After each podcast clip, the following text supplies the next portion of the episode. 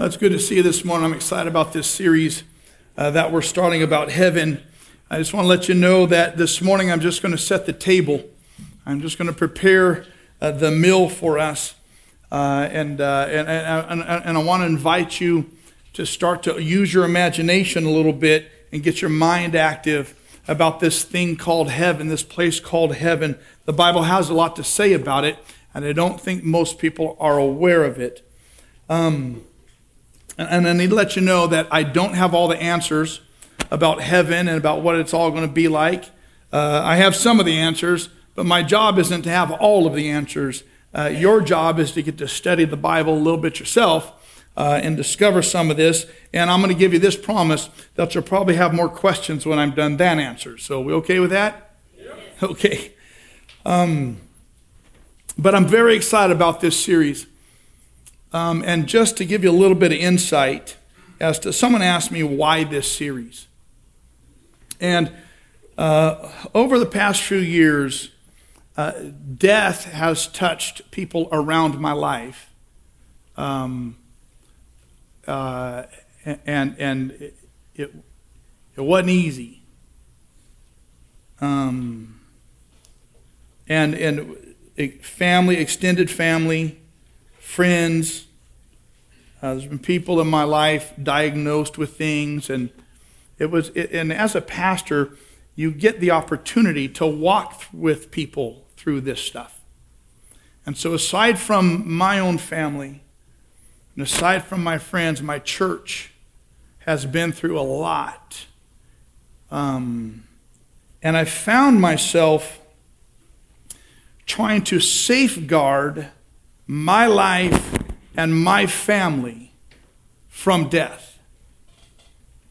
Uh, and, I, and I realized, I've been realizing, that my focus has for a while been on the safeguard against death rather than the joy of Christ in heaven.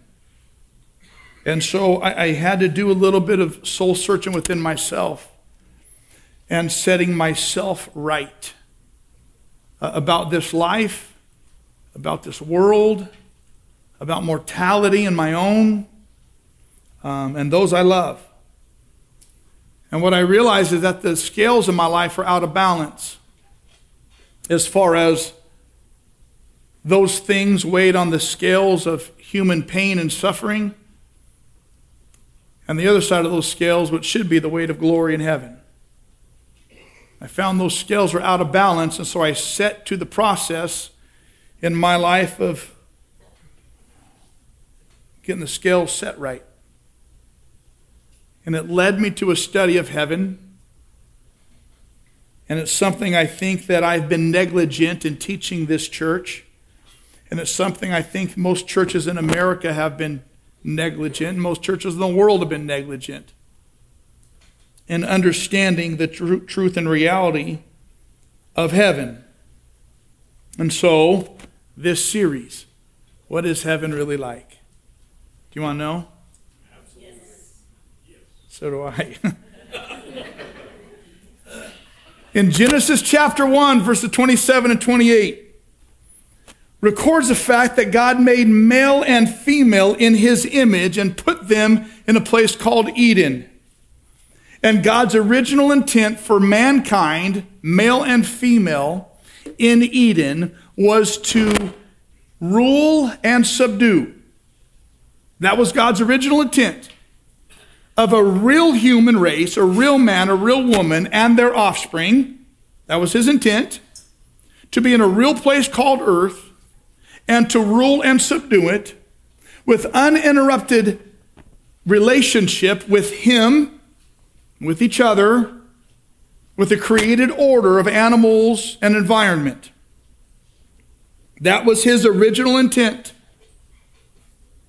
When Adam and Eve sinned, it appeared as though Satan ruined God's plan for a righteous, undying humanity to rule earth to God's glory. It looked like the devil had spoiled that plan. But please understand, that was God's plan at the beginning, and that plan has never been ruined. It may be delayed, It's not destroyed. To say that the devil could thwart and ruin God's plan would be to acknowledge erroneously that the devil is more powerful than God and the devil can override God's plans. That is not true. So God decided to buy back, in other words, redeem, restore that which had been given over through the death and resurrection of Jesus, and introduce into time and space resurrection. Not just the resurrection, but resurrection. We'll talk about it. Resurrection means that everything will be redeemed, everything will be renewed, everything will be glorified, even nature itself. And it means that the created order will be recreated. Resurrection is huge. I'm going to talk about resurrection extensively on April 17th at Easter. And I'm going to talk about what it is to have creation recreated in a new earth on April 24th. But please understand that God's original intent for humans and humanity has not changed. What was his original intent? Do you remember? I just said it. I hope you remember. I hope you're rule of subdue the earth. A real human, real humans, Adam and Eve, they weren't different. On a real earth, read the first six days of creation. That's where Adam and Eve were. To rule and subdue that created order. That intent hasn't changed. But because sin introduced death and decay into the created order, God's plan, not destroyed, but delayed. And because of death, now Christ followers wait for the redemption of all things, and the place we wait is a place called heaven. Please understand this. Heaven is the place God dwells, and the place God dwells is heaven. Heaven is a real place intended for real people and it's described in the Bible. Scripture provides us substantial information about heaven to know what it is, both directly and indirectly, about the world to come, and it gives us enough information we can envision it, but not so much we feel like we get our minds totally wrapped around it. And so, in this series, I'm going to provide you from the Bible enough information to envision what heaven is like. And let me just tell you this the place that most of you are thinking of heaven right now is not the place that Christ followers will be for eternity. We'll talk about it in the Bible. I'm going to give you enough information where biblically you can start to imagine, because we'll never fully grasp it until it becomes reality. Most people don't spend much time contemplating the realities of heaven, right?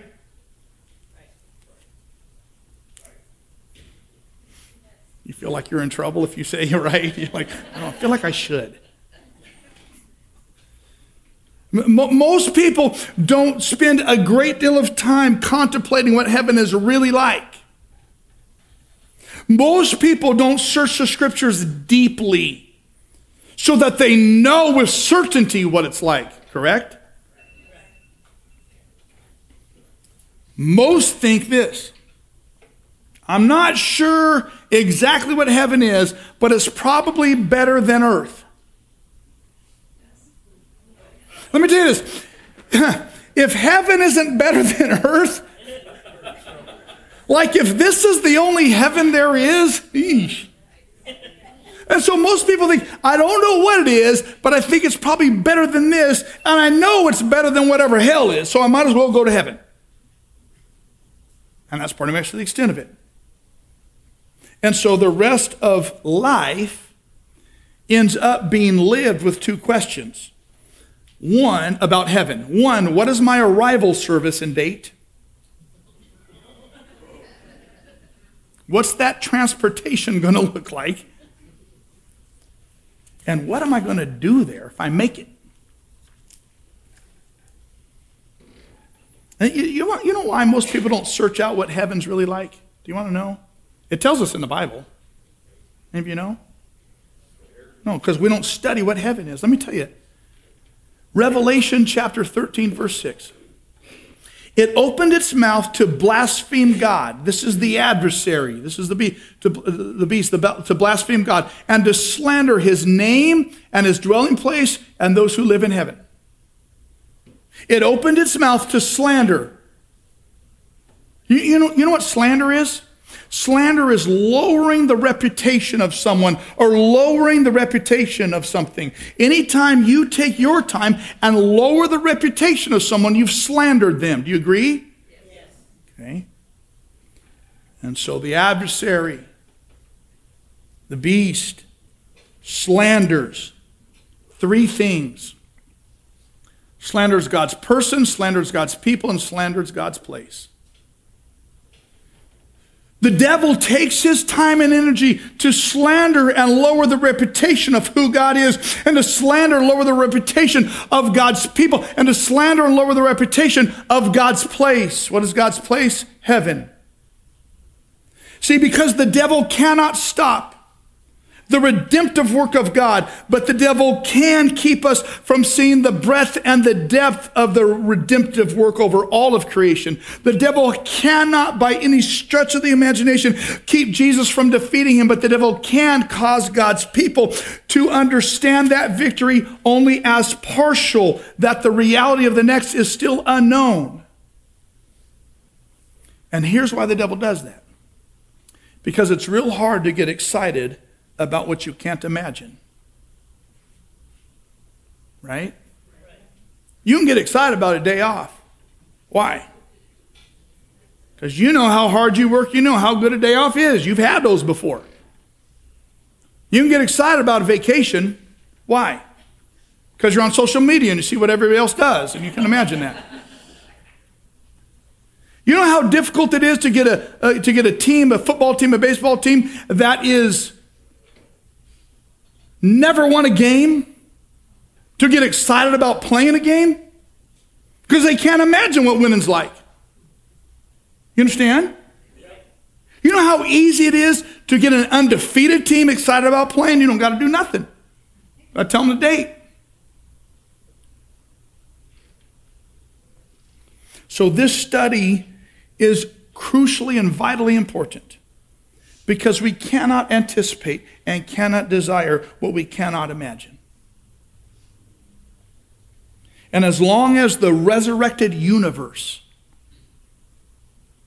is unimaginable or undesirable, Satan succeeds in slandering heaven because he's lowered. Do you understand? So I'm convinced that the devil does not want us to know the truth of heaven. Because if we realize it and if we yearn for it, a future with God in a real place, with real people, with the real God, we'll fall more in love with God.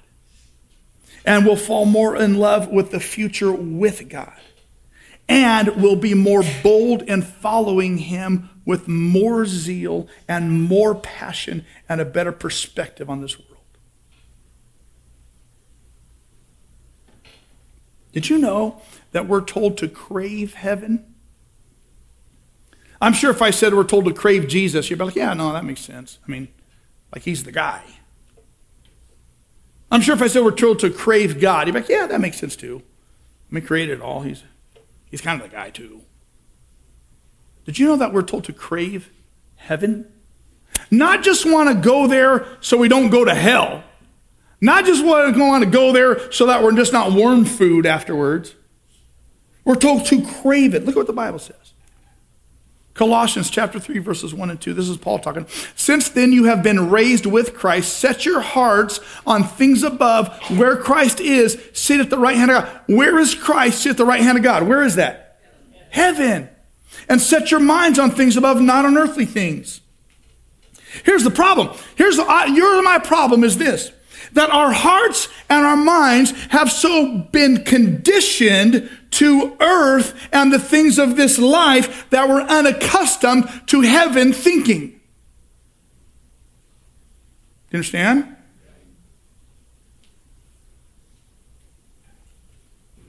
Our lives and our minds, our desires, our hearts, our thoughts. And honestly, the more we're on this, the more we're tied to this. And so Paul says, get your minds off of that stuff and start craving that stuff. Because when you crave that stuff, you'll be invested there. Someone said this once. It's since Christians have largely ceased to think of the other world that they've become so ineffective in this world. We get so wrapped up in the things of this world, content that we're going there one day. Do you know heaven is mentioned 276 times in the New Testament alone? And it's referred to three times by the Apostle Paul. Uh, I'm sorry, I'm sorry. It's referred to as three heavens by the Apostle Paul when he says in 2 Corinthians 12, I know a man who is caught up to the third heaven. And some, some uh, pseudo religions and cults have misused that idea of the third heaven to, to, to erroneously teach that there are three levels of heaven. That's not true. When Paul says caught up to the third heaven, he gives us a clue into three heavens. In the Bible, if you got a good Bible, you can go to the Old Testament and realize that the first heaven is the sky and the firmament, that in which the clouds exist and the birds fly in. And if you got a good Bible, you can read it and discover that the second heaven is the heaven of the outer space and the planets and the stars, referred to specifically in Genesis 1. And if you got a really good Bible, you will realize that the third heaven is the location of the dwelling place of God that is still yet unknown. The third heaven. So when we talk about life after death for the Christ follower, we talk about heaven, the dwelling place of God.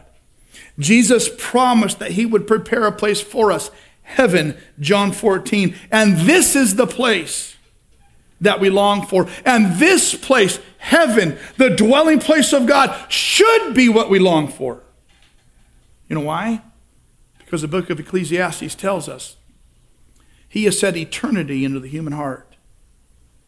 God has set eternity into the heart of mankind. Here's the thing we are homesick for Eden. Though never been there, we're homesick for a place we've never been. Though never experienced it, we're each of us homesick to go home to Eden, to return it to heaven. Every attempt at human progress is an attempt to overcome what was lost in the fall and to regain a semblance of Eden. It's what you and I long for.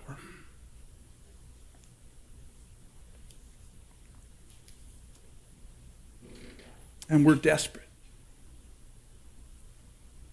We're desperate for what God has implanted in our hearts. Have you ever heard someone say, You know, I'm not religious. I'm spiritual, but I'm not religious? You probably said it.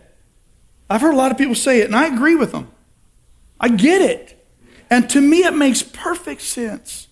And you should be spiritual, but not religious. here's what I mean religion primarily has to do with rules that you do to make you able to get to God. That's religion. And always falls short. Christianity isn't about us getting to God. Christianity is about God coming down to us. And so the idea of being spiritual is this very thing. God has put eternity in your hearts. You feel it.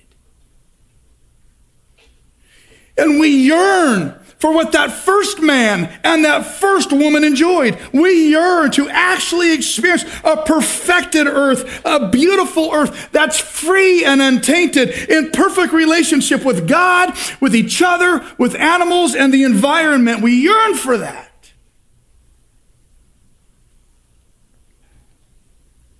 And the Christian cannot talk about the problem of pain and cannot talk about death without putting it against the backdrop of heaven and what's already been prepared for us on the other side of pain and death. See, here's what I know. If we don't talk about heaven, if we don't understand it, we don't have a solution for the problem of pain and suffering and death in this world. If you don't have heaven and the reality and the weight of what it is, all you have is pain and suffering and death. And if this is all you have, you put that on the scales of nothing and it outweighs it all. Right?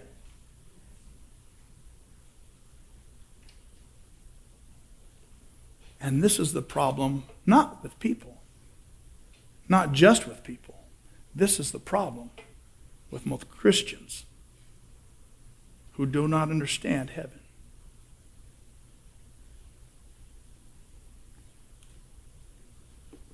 Paul says, I consider that our present sufferings are, worth, are, not worth comparing with the glory that will be revealed in us. He says, I understand their suffering, but I consider that not even worth comparing what's on the other. It's not that it's not significant. But when you compare the suffering of life to this world, it's overwhelming. But when you compare the suffering of life to the weight and the reality of a real heaven, not that it's not significant, but this is so much more.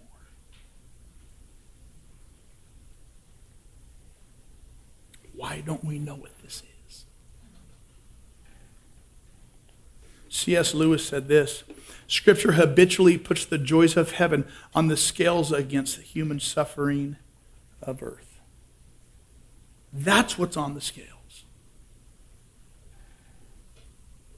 I've said this before, I'll say it again. That a weak understanding of heaven results in a faith that cannot stand up in the face of suffering. When this life is all we have. All we do is live in the protection and the proliferation and the longevity. Not I'm saying don't prolong it, don't make it long. I'm not saying that. But when this is where our focus is, we will do anything and we'll live in fear of that because we don't know what that is. We do know what this is. And when this is all where our focus and our mind and our craving is, this is the weight. Because we don't have anything to counterbalance it and outweigh it. 2 Corinthians 4, Paul says again, For our light and momentary troubles are achieving for us an eternal glory that far outweighs them all. Not that they're not significant, but what's on the other side of those scales far outweighs it. So we fix our eyes not on what is seen, but on what is unseen, since what is seen is temporary and what is unseen is eternal. He calls these sufferings of this world he calls them light and momentary, and that is offensive, as all we have to do is weigh him against this world. But he's not saying that they're insignificant. He's not saying that they're trivial. He's not saying that they don't matter and they don't. That's not what he's saying. He's not taking it lightly. He says, but it depends on what you compare it to. And what he's saying here is if the pains of the sufferings of this world are weighed only against this world, it is too much. But if the pains and suffering and even injustices of this world are weighed against what's on the other side of heaven, as painful and difficult as this is, it, it's light and momentary. Depends on what we compare it to. Depends on what's on the other side. The weight of suffering versus the weight of heaven. Even the worst, Paul says, is light and momentary, not because it's insignificant, but because of what it's weighed against. So, why don't we know what it's weighed against? It puts all this in perspective. And that's why the devil slanders it and wants us to live in ignorance of it. See, our problem is that we don't have an adequate view of, or appreciation of heaven. That's our problem. That's why the series is important. We know that things are terribly broken here, don't we? Is that a surprise to anybody? No? Sorry if I burst your bubble. I, I think you know by now. We know that there's something terribly wrong with this world, right? And we know how desperately we want things to be made right. We have a longing for something better. We have a longing for something deeper. We have a longing for a better world where there is no suffering. We have a longing for a reality that's beyond pain that only ends in death. And we want to believe, every one of us wants to believe that we were made for something better, that we were made for something deeper, that we were made for a better world and a better life. And we feel the pull of it, and we feel the longing of it, and we feel the hope of it because this is eternity that God's put into our hearts. And it's not just a pipe dream, my friends, it's reality.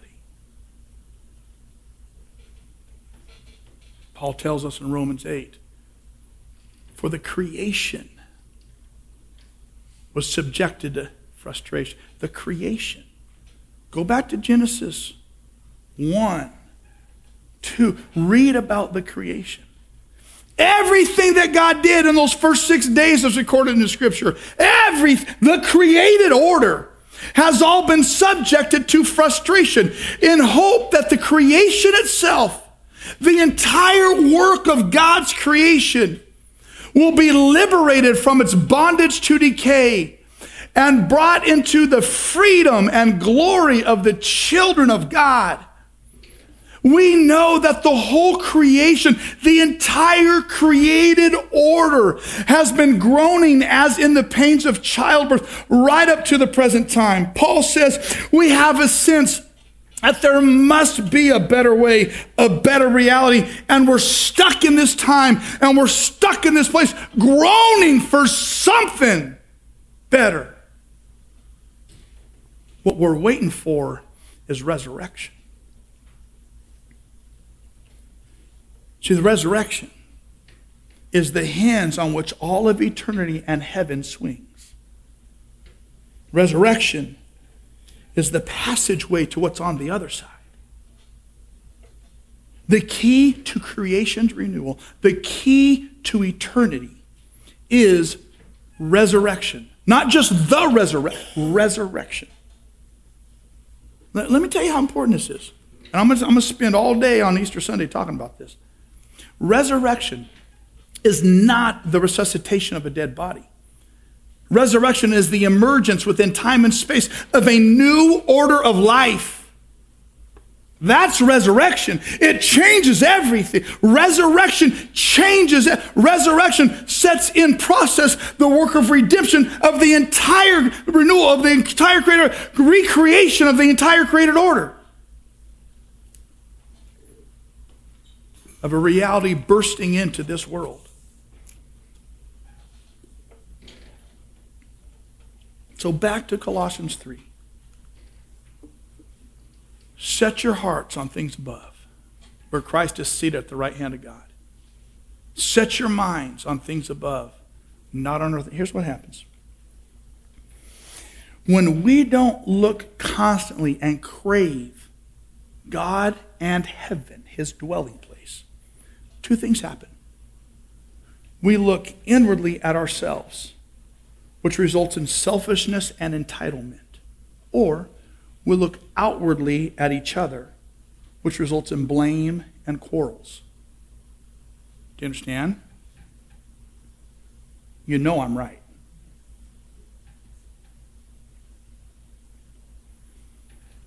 And some people, Christians, and some families, Christians, have been so destroyed relationships disintegrated.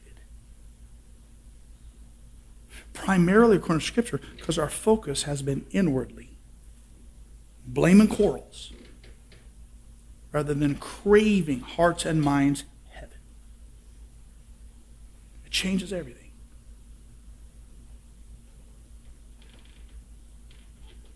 What we have in the result of not craving heaven, hearts and minds set on Christ, and him seated at the right hand of God. What we have results in restless and unsettled leaders, in quarreling families, in materialism, fear, and self protection.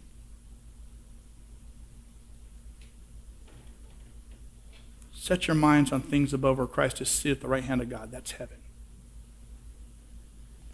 In verse 1, when he says, set your heart, he means literally to seek in order to find out.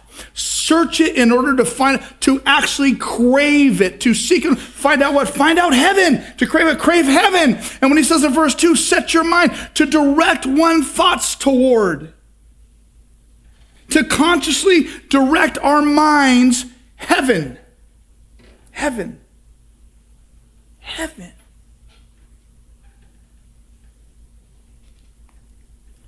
Because this is so important, God gives us four ways to draw our hearts toward heaven. Do you want to know what they are?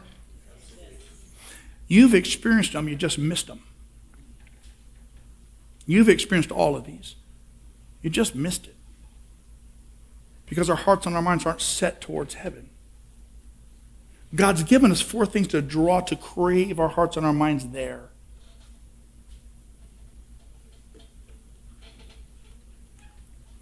Pleasures, treasures, troubles, and transitions are all given to us by God to draw our hearts and our minds there, not here.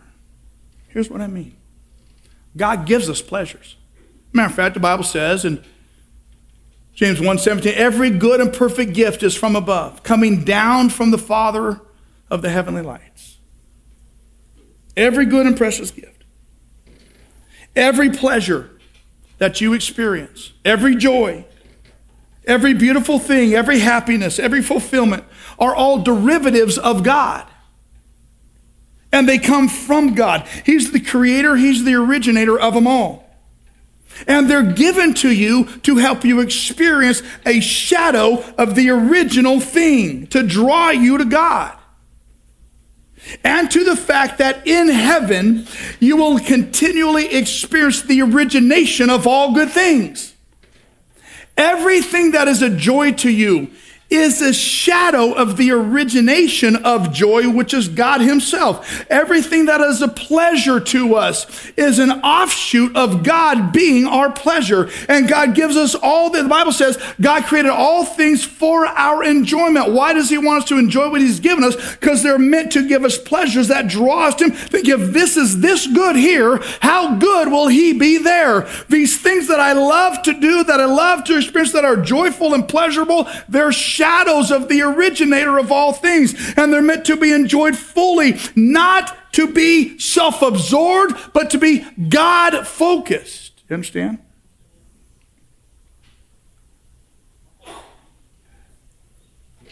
So, those pleasures, the sweet rest, the joys, the beautiful things should be enjoyed fully. And they should serve to draw you towards heaven. So God gives you pleasures to enjoy, to draw your heart to Him. But God also gives you treasures. Pleasures and treasures. And God says, I'm going to give you treasures so you can invest them where your minds and hearts should be. Matthew 6, for where your treasure is, there your heart will be also. Here's the truth the more we're invested there, the more we'll be focused there. The less we're invested there, the more we'll be focused here. Do you understand?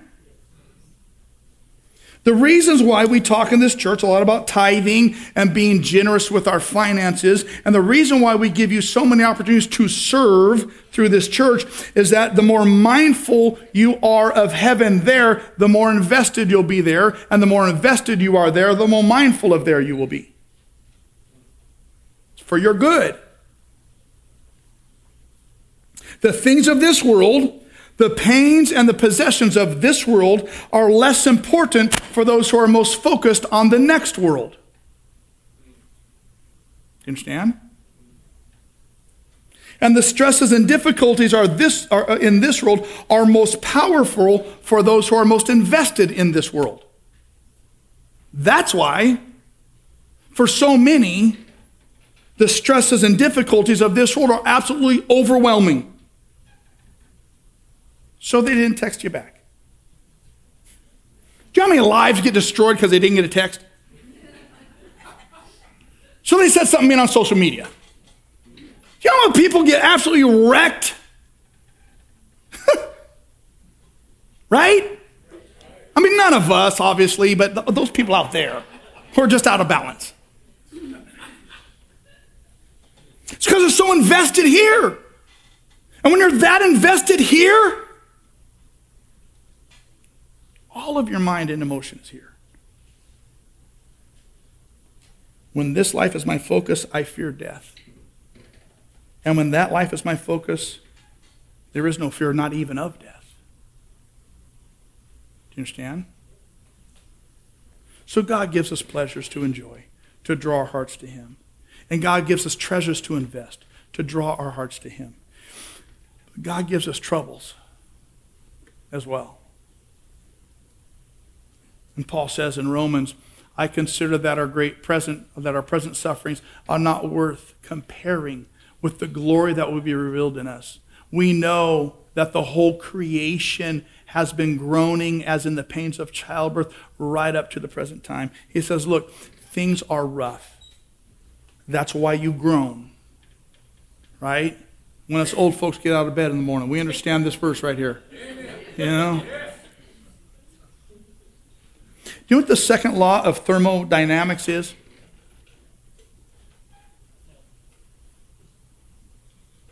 Let me tell you.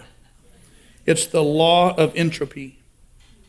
The second law of thermodynamics is the law of entropy. And the law of entropy says this that things, there, there's a gradual decline into disorder. It, it means that things trend toward disorder and chaos, not order and improvement. And this slaps uh, uh, this slaps evolution right in the face. Because things don't tend, according to the second law of thermodynamics, things don't tend towards order and creation. They tend toward disorder and decay.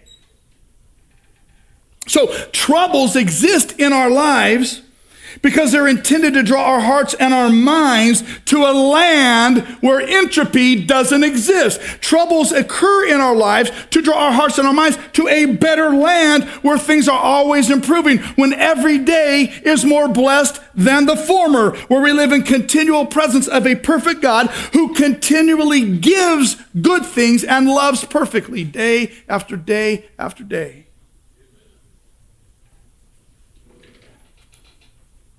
Hebrews 13 says, For what? Here we have no lasting city. This thing, it, it ain't going to last. But we seek a city that is, that's to come. A better world, a better city, a better land. The stuff of this world, the pains and the troubles, it's all, it's passing away. And what we're looking for is the world that is coming. A recreated world and troubles come to make us crave that world. So when troubles come and all we do is sit and moan about the troubles of this world, we're missing the point.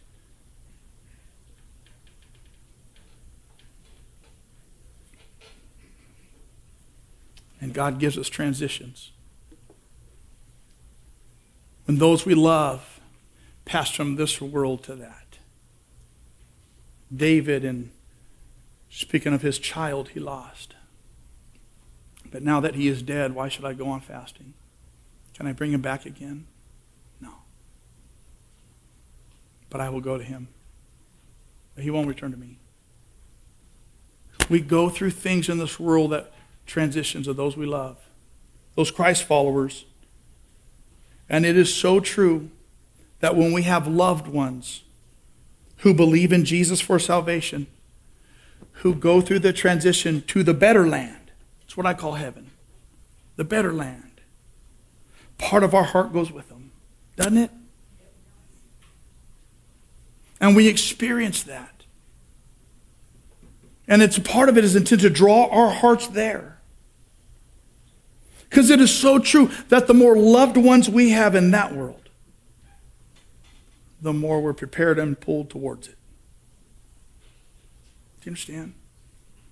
So God gives us pleasures to enjoy, to draw our hearts there. He gives us treasures to invest, to draw our hearts there. He gives us troubles to endure, to draw our hearts to the better land. And He, he allows us to go through transitions with people in this world to that, to draw our hearts to Him. Let me, let me, let me wrap this up with this.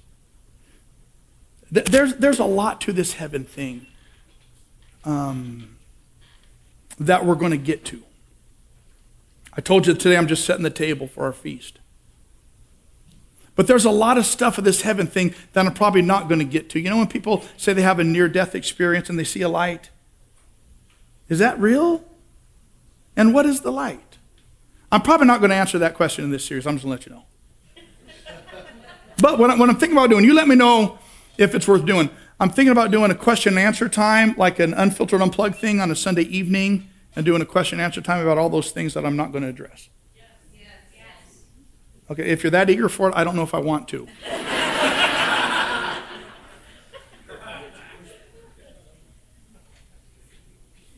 There's all kinds of stuff.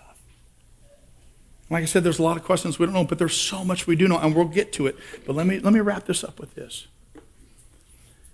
Instead of focus here, they were longing for a better country. It's what I call a better land, a heavenly one. Therefore, God is not ashamed to be called their God, for he has prepared a city for them. Understand this. Don't miss this. What we typically think of of heaven is not where the Christ follower will spend eternity. That's not it. Because the Bible says that God has prepared, there's a better country and a better city. Let's go back to Eden. In God's original intent, were they real humans of flesh and blood in the Garden of Eden? Yes. Was the Garden of Eden actually like terra firma earth? Yes, if that was God's original intent, why do we mistake the idea of eternity being some ethereal, disembodied spirits sitting on clouds wearing diapers playing hearts? That, that, would be that would be that would be hell. if I had to sit on a cloud wearing a diaper playing a harp, and what's more, it would be hell if I had to see some of you wearing diapers. So,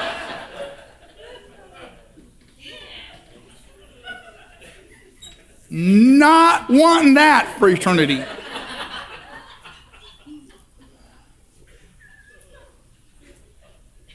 So if that's God's original to Adam and Eve, let me, let me tell you this. Did Adam and Eve work in the garden before the, when they were in the garden? Did they work? Absolutely, they did. So, guess what we're going to be doing? But it'll be good work, it'll be fun stuff. Not the trash you got to do for the idiot boss you have right now. Like good stuff. There's some occupations that will go on for. Can you imagine scientists in eternity continuing to realize how God did stuff? That's can you imagine artists in eternity? Do you know how many colors hadn't been created yet? I don't know. They haven't been created. God stopped at day six. You know how much He could have done? You know the field day vets are going to have figuring out how animals work? Now, they're probably, sorry, won't be nurses in heaven. You got nothing to do. There probably won't be, I'll probably be out of a job. I got to think unemployment in heaven is going to be pretty good, though.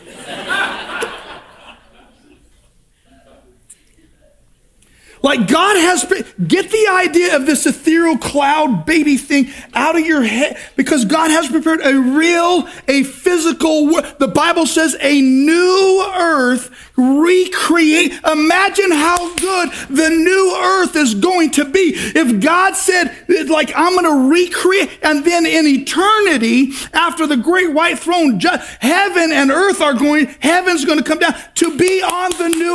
Imagine what a new earth is going as good and as big and beautiful as Mount Everest is, imagine a new recreated, perfected Everest. As beautiful as a Grand Canyon, imagine a perfected Grand Canyon. Beautiful as, can you imagine what the ranchos will be like? Perfected?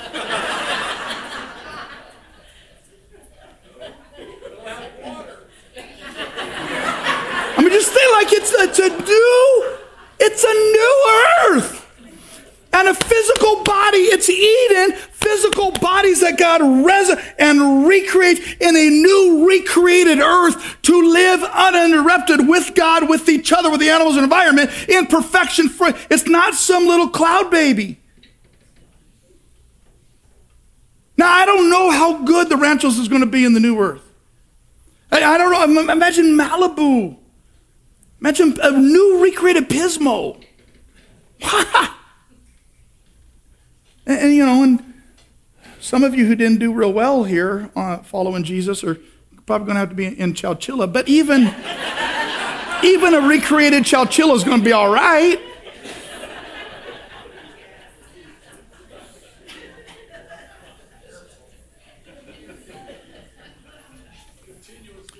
I'm telling you, man, I could talk about heaven all day long. And there's so much I haven't even scratched the surface with this morning. I just want to whet your, whet, uh, whet your taste buds. God's plan hasn't changed.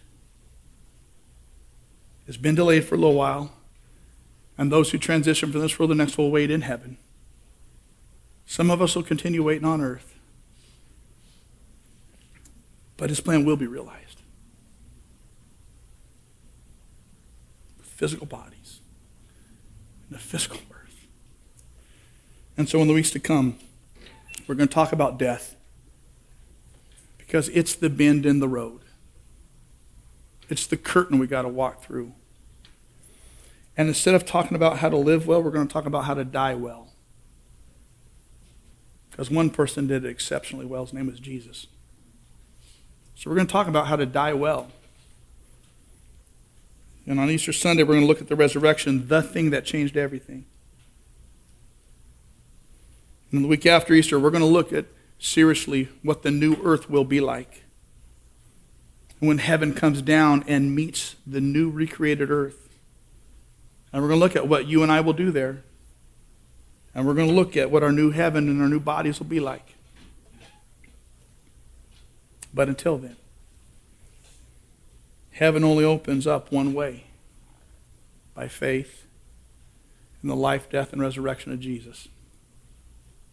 So I want to give you an opportunity for the first time or to renew your entrance into real life through establishing or renewing a relationship with this Jesus who tasted death, defeated it, was the resurrection embodied who's prepared a place and who is the way. And through him, for God to restore his original attention for humanity as it was in Eden. That is heaven, and that is my reality. And when that becomes your reality, the things of this world grow strangely dim. And the hope of heaven takes over. I want you pray with me. Father, thank you that you've loved us with an everlasting love.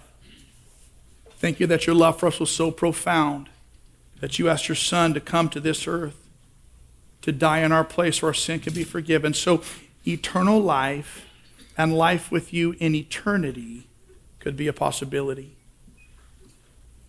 Hear our hearts now, God, as we set our mind and set our hearts on heaven.